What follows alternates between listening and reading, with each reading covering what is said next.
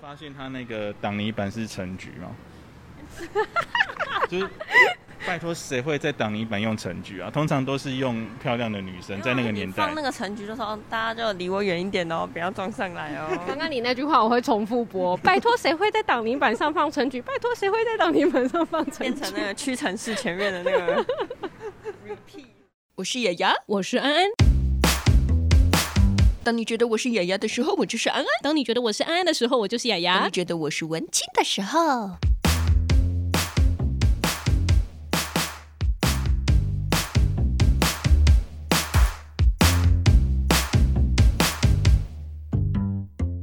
现在在华山东二 D 这个场馆，然后我们今天来看的是，因为我卢安安很久了，我超想来看这个展览的微缩人生，因为里面有很多模型，然后都是日本跟那个台湾的模型大师，他们两个共同联展，所以非常期待。这展览基本上顾名思义叫微缩人生，就是微缩。的模型展，微缩模型展。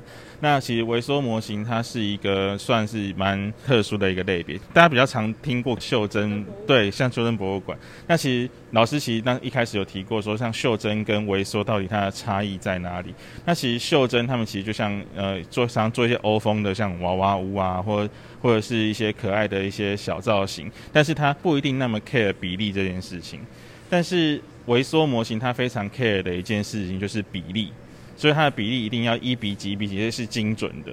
所以比较接近的，可能可以去想象，像我们台湾有一个游乐园叫小人国那种感觉，就会把一些大景色缩小，那也是有按照比例去制作。所以其实微缩模型它其实就是大概是这样的概念。那我们这一次邀请到的两个老师呢，一个老师叫山田卓司，是日本人；那另外一个就是郑宏展老师。那我先讲山田卓司老老师好了。早期有看过的节目叫《电视冠军》，那《电视冠军》那个节目其实它通常就是会有很多比赛类别，比如什么大胃王啊、叠硬币啦，然后或是做模型啊什么的。那山田卓司老师在他有一个比赛类别叫做情景王。他拿过了五次的冠军。情景其实是日本的一个汉字的词，那其实翻成中文其实就是情境的意思。他在这个项目里面就是获得了五次冠军，然后获得一次的三连霸。那其实后来就是在那个节目里面，在这个单元，他等于就像是一个大师级的神级的存在了。所以他在模型圈等于是无人不知、无人不晓。那所以就是一个大前辈级。那郑老师呢，他其实是出击比较晚，他本业其实是呃室内装潢的设计师，近六年才开始发迹的。他开始创作了他的微缩作品之后，他开始参加一些比赛，然后就开始走上了这条路。然后因为有一次去日本比赛的过程中，山田卓司老师刚好是评审，山田老师看到他那当时的创作也是觉得很惊艳，那两个也因此就结识了。接着我们就要去看一下这两位大师的作品，对不对？然后我们我在我们这一间可以先讲一下整个环境。郑老师呢，他其实早年也曾经去日本留学过一阵子，所以他其实对于日本也是有一些情感。那山田老师当然不用讲了，他其实很缅怀他们当时日本有一个时期叫做昭和时期。他那时候虽然科技没有那么发达，但其实就是很有人情味，大家没有人手一机，但大家都很有很 像关系都很好，所以昭和时期有点就是像早期的日本。所以我们这一次用共通的运用这个特点，然后我们整个展场做的是一个比较像日式风格的一个设计。那等下大家如果进去之后，就会发现有点像就是那种京都老街道那种感觉。然后这边就是有一块布，就是以前有一些日应该说日本有一些它的商店都会挂一块这个布，然后上面会有。比如说我是什么样的店，然后会有甚至会有家徽或什么的。然后我们这一次故意用了一个缩字跟这个感觉的设计，让大家好像做过了这块布幕之后，就可以进入另外一个空间，很像男汤女汤要进去泡汤的空间。然后一开始这边因为就是讲整个背景嘛，然后所以我们这间有故意有做一个那个就是郑老师他自己的平常在工作的一个工作间的感觉。超棒的，这就是他的工作室。他应该就觉得他就是一个阿宅嘛，然后就是阿宅，当然他的书架上一定都有很多模型或是漫画书。然后他其实工作就是放在桌上，然后有一些他自己的给息这样，然后他自己的生活用具，故意做一个房间的感觉。然后是墙上可能会挂一些，如果可能有些年纪才会知道，像那个 Puffy 啊，嗯，对，然后或者是像那个大卫鲍伊啊什么的这些人的海报这样子。对，然后那我们这一次有一个比较有趣的一个在宣传面的一个的的规划，就是我们因为老师他们都是用手做，包含山田老师他的他也是用手手做，所以我们故意做的一个宣传的小巧思是我们我们用三 D 列印的方式，然后我们邀请了五个艺人，然后把他们用猎印的方式做成小小的小模型，然后老师故意把它放在这展览的空间里面，然后就好像就是有点像那种拇指姑娘的感觉，就我在创作过程中，其实有很多小小人在小小小的人物在附近，对，所以哦，所以这些人是艺人哦。像右边那是慈修啊，我以为你们跟天线宝宝也有合作。天好像就是他的当他的公仔而已啦，就是他收藏的小公仔。Q 的 Q 手，还有 Yuki Q 手。对对对，他们会做这些。然后排骨鸡，这个这最经典了。排骨金汤面。我觉得看模型的过瘾的地方就在这里。对，就是。其实，如果以要比较两位老师的技法来讲，就是其实森田老师，我可我觉得用最简单理解，可以用加法跟减法来认识他们。郑老师他比较像是加法，就是他习惯在一个场景里面，就是很巨细靡遗的把每一件东西都做得很仔细，然后你就会发现有很多细节，然后会赞叹他说怎么做那么精细。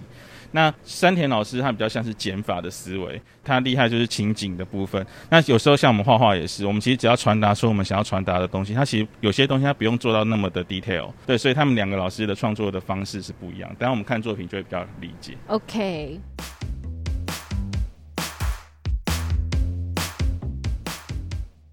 进来的时候要先稍微头低一下。蛮可爱的感觉，这边就是整个场景。哇，哎、欸，这个场景真的做的很精致，哎，就真的感觉来到日本，终于有出国的感觉了。其实我们展览这一次是分为五大区块，一开始这一间叫做宅男的房间。那宅男房间其实他们就觉得，因为他们两个都喜欢做模型，所以做模型当然很就是他们都自认为自己就是阿宅。每个模型师一定都有属于自己一个宅男的房间。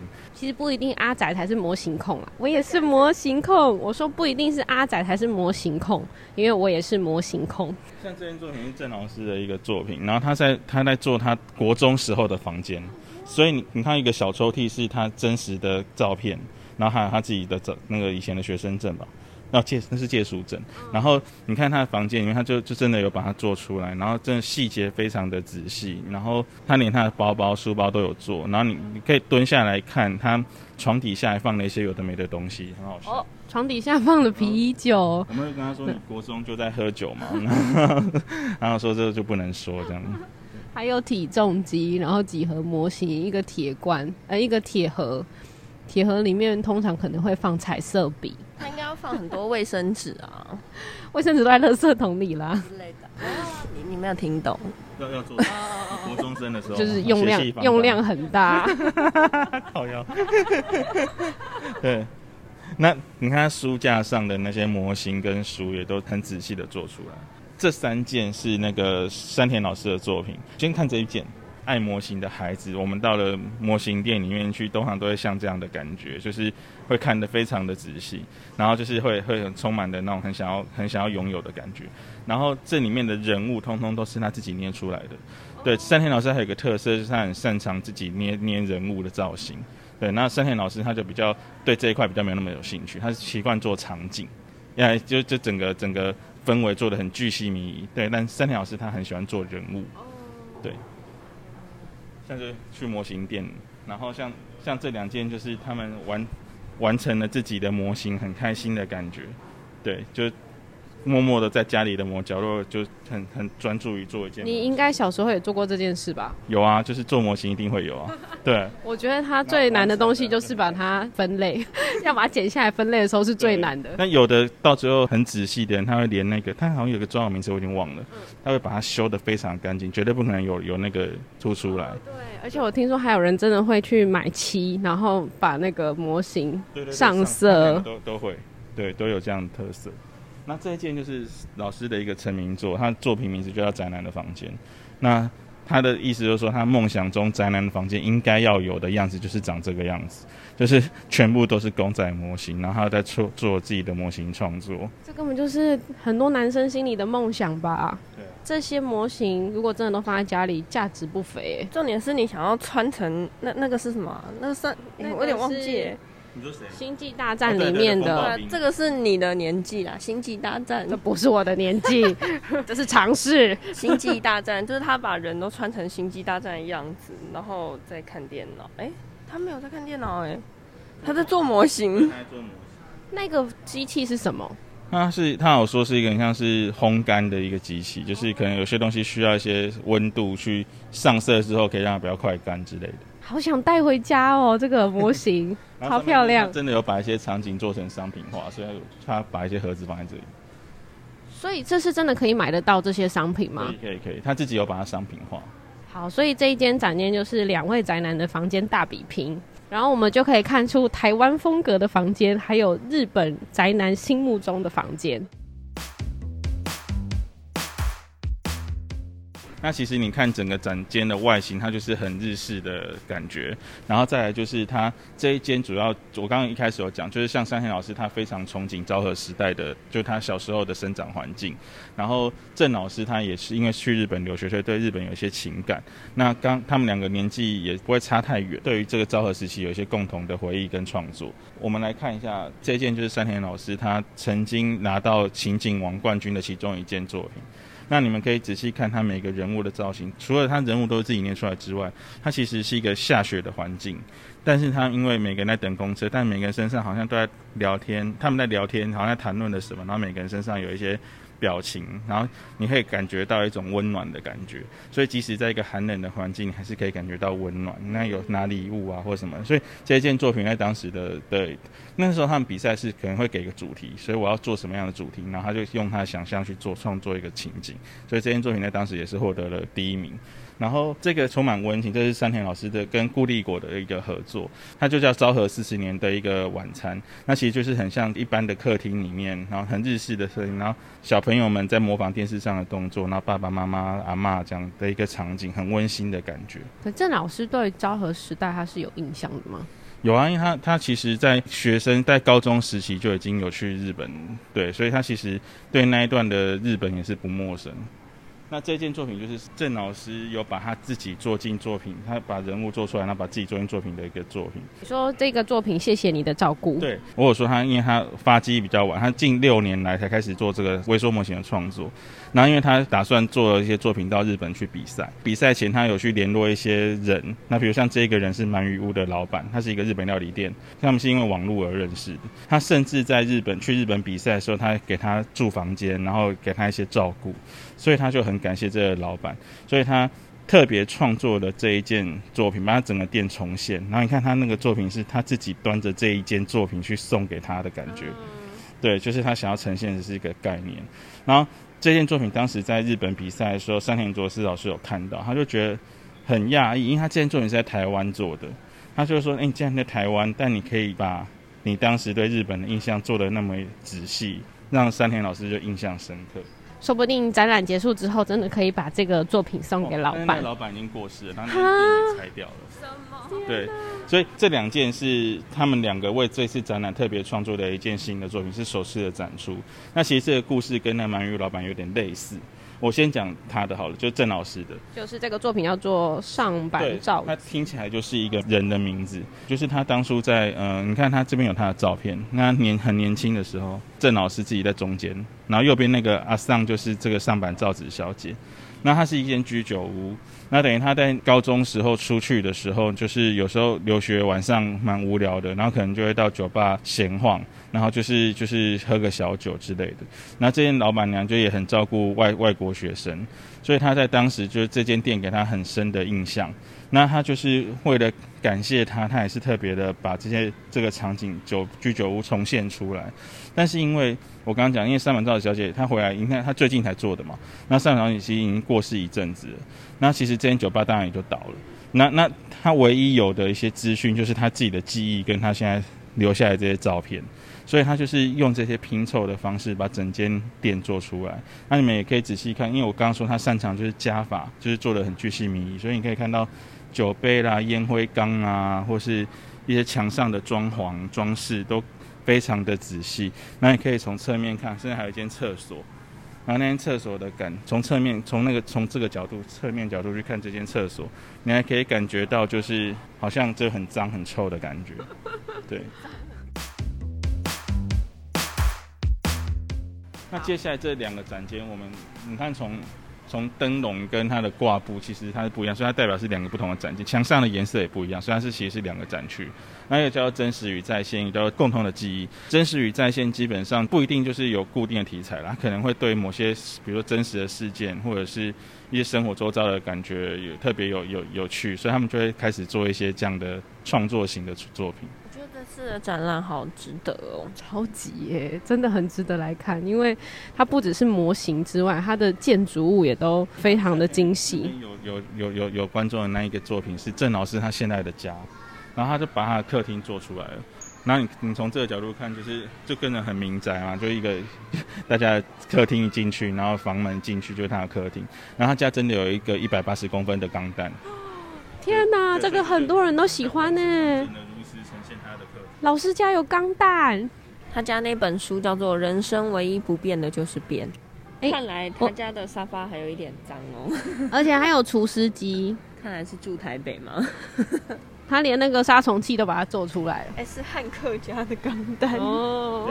汉克，像这个就是山田老师，所以看到目前你们应该很可以很明显感受到两个老师的风格不太一样。对啊，像这他的昭和时期找那个日本小朋友们，然后他们在玩着单杠的那种感觉，虽然看起来很狰狞，那其实就好像你可以感受他们在玩的感觉。谁单吊单杠不狰狞？就是那种感觉。对，可以感受到一个老师比较着重在人物表情上，跟整个情境的塑造，他不用到很仔细，那应该说不用到很巨细靡的讲，把细节都呈现。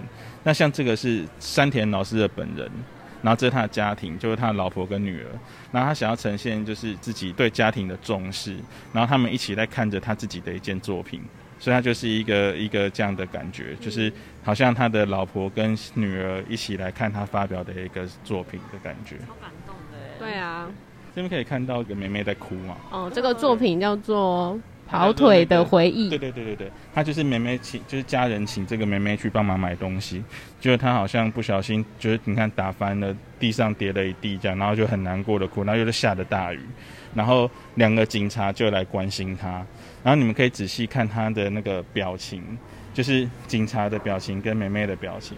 他特别有提到这件作品，说，因为他当时在创作这件作品的时候，他想要去揣摩小朋友都头上淋湿了会是什么样的样子。他还特别的把他女儿头发弄湿，然后就是观察他女儿，然后来塑塑形。对，所以就有一个这样的小故事。所以，假设以这件作品为例，你看山田老师，他其实因为他想要传达的是故事，这个故事，虽然是把人物这跟着场景做出来就好，但假设是山田老师做这件作品，他有可能就会把警察局里面所有的摆置跟细节做得非常仔细，这样，所以大概是会有这样的差异。但其实老师可能只是要传达这个故事，所以他没有必要把里面的细节做那么明显。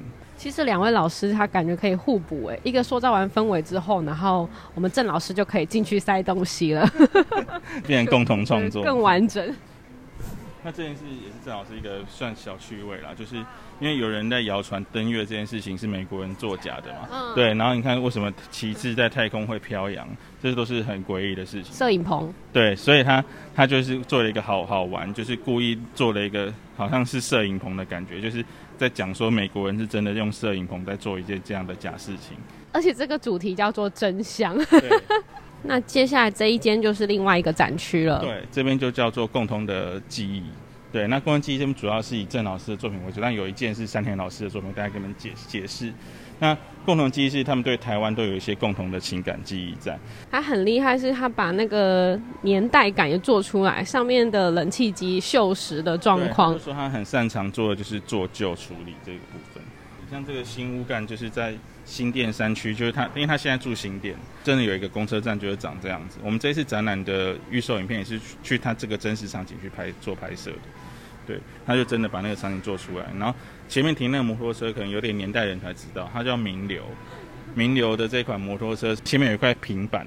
当时带的机车行会卖很多贴纸，然后会让年轻人去买他想要的贴纸去贴在前面。所以你是这个年代的吗？不是不是，那是我我爸那个年代。对对对对对。追梦人。对对对，山田老师的这一件作品就可以。豪大大鸡排。为什么有这件作品？是因为他当时就是来台湾参，二零一一年的时候来台湾担任评审，然后那时候就是。那时候主办单位就请老师可不可以为台湾特别创作一件作品，然后大家就说，那台湾比较代表当然就是夜市喽，所以他就是做了士林夜市这件作品。那可是士林夜市要做哪哪个摊位最有代表性？他说因为他自己喜欢吃鸡排，所以他哦，那豪大鸡排就是在当时很有很有代表性的一个摊位。那因为士林夜市它这个原始摊位，如果你们还有印象的话，其实是在阳明戏院前面，然后那个旁边就是有水煎包或什么的嘛。我觉得是一个那个那摊位的时候都排很多人。对，然后他当时就很很仔细的去做取景或什么。那后来因为都更，所以他现在整个那边摊位都已经撤除了，然后他只剩下基河路的一个有店面的摊子，就是他已经不是像这种摊贩型的的的地方了。所以这件作品豪大大鸡排本身他们也很喜欢，因为他们觉得就是因为这是他们的创始店，他们后来就越来越红，然后就是甚至要国外展店等等，所以他们当时也很想要把老把跟这件作品买下来，跟老师买这件作品，但后来就是。就没有没有没有接触到，很可惜。那透过这展览，我们又跟他们联络上，然后就做了一个这样的合作。那你看他后面在做那个油锅的那个场景也，也做的很很像。我是豪大大，我就让他全世界跑了。你说这个展览吗？对啊，因为这个展览应该会到处办吧？对啊，那就把台湾的豪大大鸡排。冲出国界，那豪大大鸡排金主要不要赞助一下展览？可以跑到全世界？不用来赞助我们 Podcast 好了。先赞助我们吃鸡排。先赞助我们吃鸡排。我觉得台湾人真的很爱吃鸡排，任何事情只要赌赢赌输都要吃鸡排。快乐时光的场景，对，所以就就是他本原作在这里，然后他就是他其实这一个壁画是一个意大利壁画壁画的一个，就他的朋友啦，然后在意大利的某个墙上画的壁画，然后他就也把它。故意做一个仿仿制东来台湾的一个街景，这样他很难得做人物。嗯，对，他你看他桌上有一些菜，那感觉都很好吃哎，那个番茄炒蛋啊什么，很新鲜的感觉。他做人物也是比较后期的事情，对不对？对，他不常做，但是他可能有时候有些作品有需要他才会做。他比较喜欢做情场景。我知道那是什么了，那盘是卤味，左边那盘是卤味，上面有海带、豆干。哦，对对对。还有那个，还有那个那个卤蛋，然后另外一盘是凉拌黄瓜，再来就是炒川七，有没有？另外一个是番茄炒蛋，不知道有没有讲对？肚子饿了，郑老师解释一下。那接下来就不能录影了，对不对？对对对，但录音没关系。好，所以就是前面的展区，其实大家都是可以拍照的，然后跟观赏。可是到了模型奇想集之后，我们就是禁止拍照录影哦。大家说明一下为什么这区叫做模型奇想集，然后我们整个外观是做的很像那种仓库做旧的一个仓库。那郑老师他本业是室内装潢设计师，那山田老师的本业其实就是模型师。那其实模型师他工作是什么？在以前那个就是可能数位还没有那么发达年代，模型师就是比如说我今天。我是万代，我可能做了一只哥吉拉的模型，然后或者是钢弹的模型，然后可能就会请，我会请那个模型师帮我做出整个场景，然后比如说就是哥吉拉，然后我哥吉拉破坏城市的感觉，然后就会请他做出来，然后他们就会去做拍摄，然后去变成杂志的封面或商品的封面。对，所以他其实那时候接了很多这样的 case。那郑老师他纯粹是因为对于很多 IP 角色有一些酷手的奇想，所以就是有点像恶搞的感觉，当然你就可以看到。所以其实里面有一些恶创的 IP 存存在，为了怕就是那些授权商可能会有一些，因为他们他们其实我们都有先告知啊。那其实他们基本上说只要不要摄影、不要做贩卖销售，其实应该都没有什么问题。所以这一区基本上就不准他摄影。那其实里面的作品都还蛮有趣的。那授权商也还蛮 open 的，他们的心态。因为其实二创在法律上来讲，本来就都是比较有模糊的地带。不是跟它原来长一模一样，对，就有争议啦。是是是。像我们自己买模型来做，我们通常也只会把它做好而已。但是他他们还会想要去把它做出整个场景跟情境，这就是模型师厉害的。那我们就坚持进入我们的。不能拍摄异次元异想世界，像是那个魔女宅急便的，你看那台车，就是那个他们那个男主人的那台车，然后小小的场景，然后是军草啊，Melody 啊，你看这他故意有些恶搞，你就会觉得说，哎、欸，他为什么他他像皮卡丘变成这种很可怕的样子？空中废工厂，所以我们喝的水是废水喽。然后像这个小小兵啊，这样就就有一些二创的一些加入他们的幻想，就做模型好玩的地方，可能他们就开始加入自己的想象。但是钢弹某个坏坏人的机器人的头啊，就大大战过这样子。那这边有就有故事可以跟你们分享一下。这件作品叫《镜面之都》啦，为什么会有趣呢？因为他这也是他去日本参加一个钢弹的模型大赛，然后然后钢弹模型大赛这一支 RX 七十八这个型号是一个很经典代表性的钢弹。然后呢，在那个比赛里面，大家每个模型师就会用这个模型去创作他的一些场景。那他做出这件作品之后，他在网络票选人气拿到第一名，但是他在实际的比赛并没有拿到名次。日本人对于钢弹的形象应该是认为他要骁勇善战，很很勇猛的感觉，但是他创作了一个就是他好像打败打败仗的感觉，所以这件作品就是在当时就是并没有获得名次。那等下那边山田老师有做一个类似的作品，就可以知道他们日本人喜欢的感觉是什么。但是这有可能是他已经都打完坏人之后，然后自己在休息啊，对啊，对不对？哎，总不能那个英雄啊，要二十四小时都要当英雄吧？英雄也有累的时候啊，你不要能者过劳，好不好？山田老师蛮多像哥哥吉拉哇，哥吉拉 case，然后像这个是异形，像这个就是当时那个异形请他老师创作的一个场景的一个作品，就也是非常的真实。这部这部电影我超有印象的啊，人被封在上面的感觉。这一件就是我刚刚讲同样的 同样的题材，但山田老师创作的方，日本人就喜欢这一种，他很厉害，在打仗保护人民的感觉的钢弹。然后像这个哥吉拉，就是他二零一六年版本的比较造型比较不一样的哥吉拉，然后是安野秀明导演的哥吉拉。这个场景是他已经释放了他的放射线之后，他已经有点瘫软在这一的场景了。然后你知道那些车子在做什么吗？他们就是。对他们就是想要灌冷却剂在他嘴巴里，让他可以身上一些辐射热能可以冷却掉。所以他这些车子就是每都是一直在灌那个冷却剂到他嘴巴，所以他是把那个场景做出来。丫丫，你到底有没有看过哥吉拉？我有看过啊，他不是那个吃核能长大的吗？哦、对对，吃核能长大的怪物。对，他最近要跟金刚对打了。这个也越越越来越狂哎、欸，就是他的剧情啊。哥吉拉真的是一个代表性的。经典这个是吉祥物吗？算是神兽了吧，因为它有被它破坏过的城市都会变成热门的观光景点，所以就是，对对对，所以它是一个非常经典的一个日本创作的角色。哥吉拉可以来台湾破坏一下吗？好像可以耶，我们请那个郑老师帮忙做一下。来看那个柯南都演到那个什么金沙酒店上面那个整个游泳池掉下来，金刚去爬个一零一啊之类的。对啊。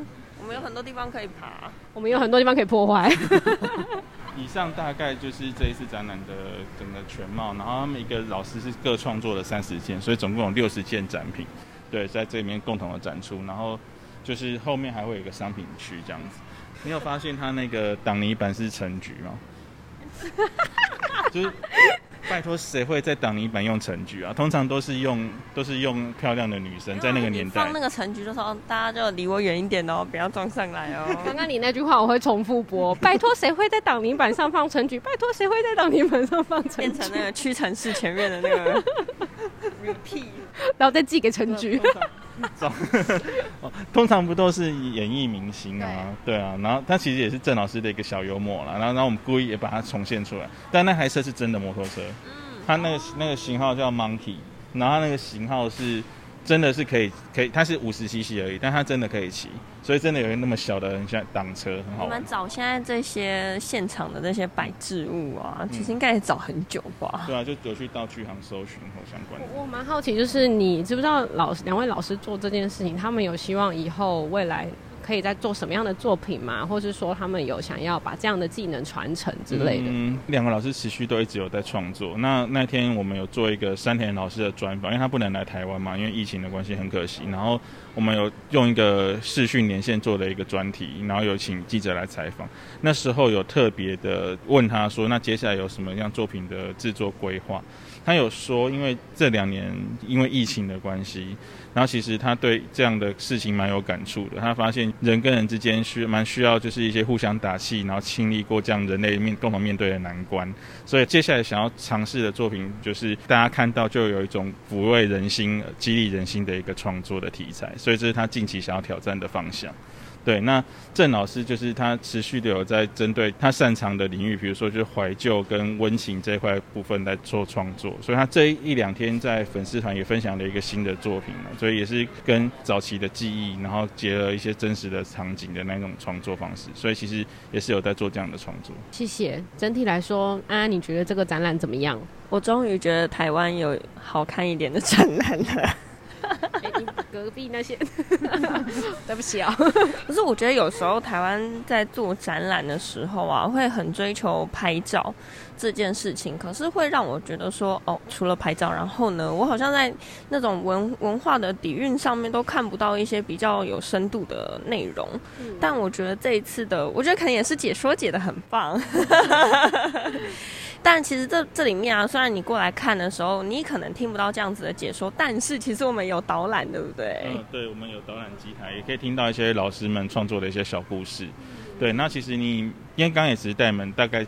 走马看花一下，那其实每一件作品都你们仔细看，你们搞不好都有一些跟你们自己生活上的连接，可以看得很仔细。每一件作品都可以仔细的看一下。我其实觉得这是一个会感动的展览。对，因为你在想象他做每一个物品的时候，他眼睛都掉出来的感觉。一个是这个，但是他对于这件事情一定有一些记忆啊，或者是他曾经有被可能某一本书，像他刚刚放在沙发上的书，也许对他来说影响很大之类的，这些可以看得出来他手做的温度跟。感动，嗯，没错，老师，你的国中啊，一定少不了卫生纸。为什么不可以？哎，那个老师，你怎么没有把那个哪一、啊、哪一排的卫生纸放出来？这样，其实你平常都用哪一个卫生纸呢？等下遇到老师的时候，老师，老师，我有个问题，请问你平常用哪一排卫生纸？好，所以回去好好思考这件事情。私底下来告诉你，不要露出。对啊，其实我觉得整体来说，这个展览真的非常值得激发大家想要做模型的欲望，大家一起投入这个领域，我觉得也是蛮好的。我们收藏啦。你放弃了吗？你平常有这么多时间做吗？哦，我跟你说，我们有商品区啊，商品区收藏啊。其实我也很喜欢做这些小小的东西，以前也有买那个作品。好，那今天这个展览呢，介绍到这边，然后更多详细的要大家自己来看展啦，真的很值得。那我们也谢谢忘记名字哦，谢谢建伟，谢谢，你是失忆哦。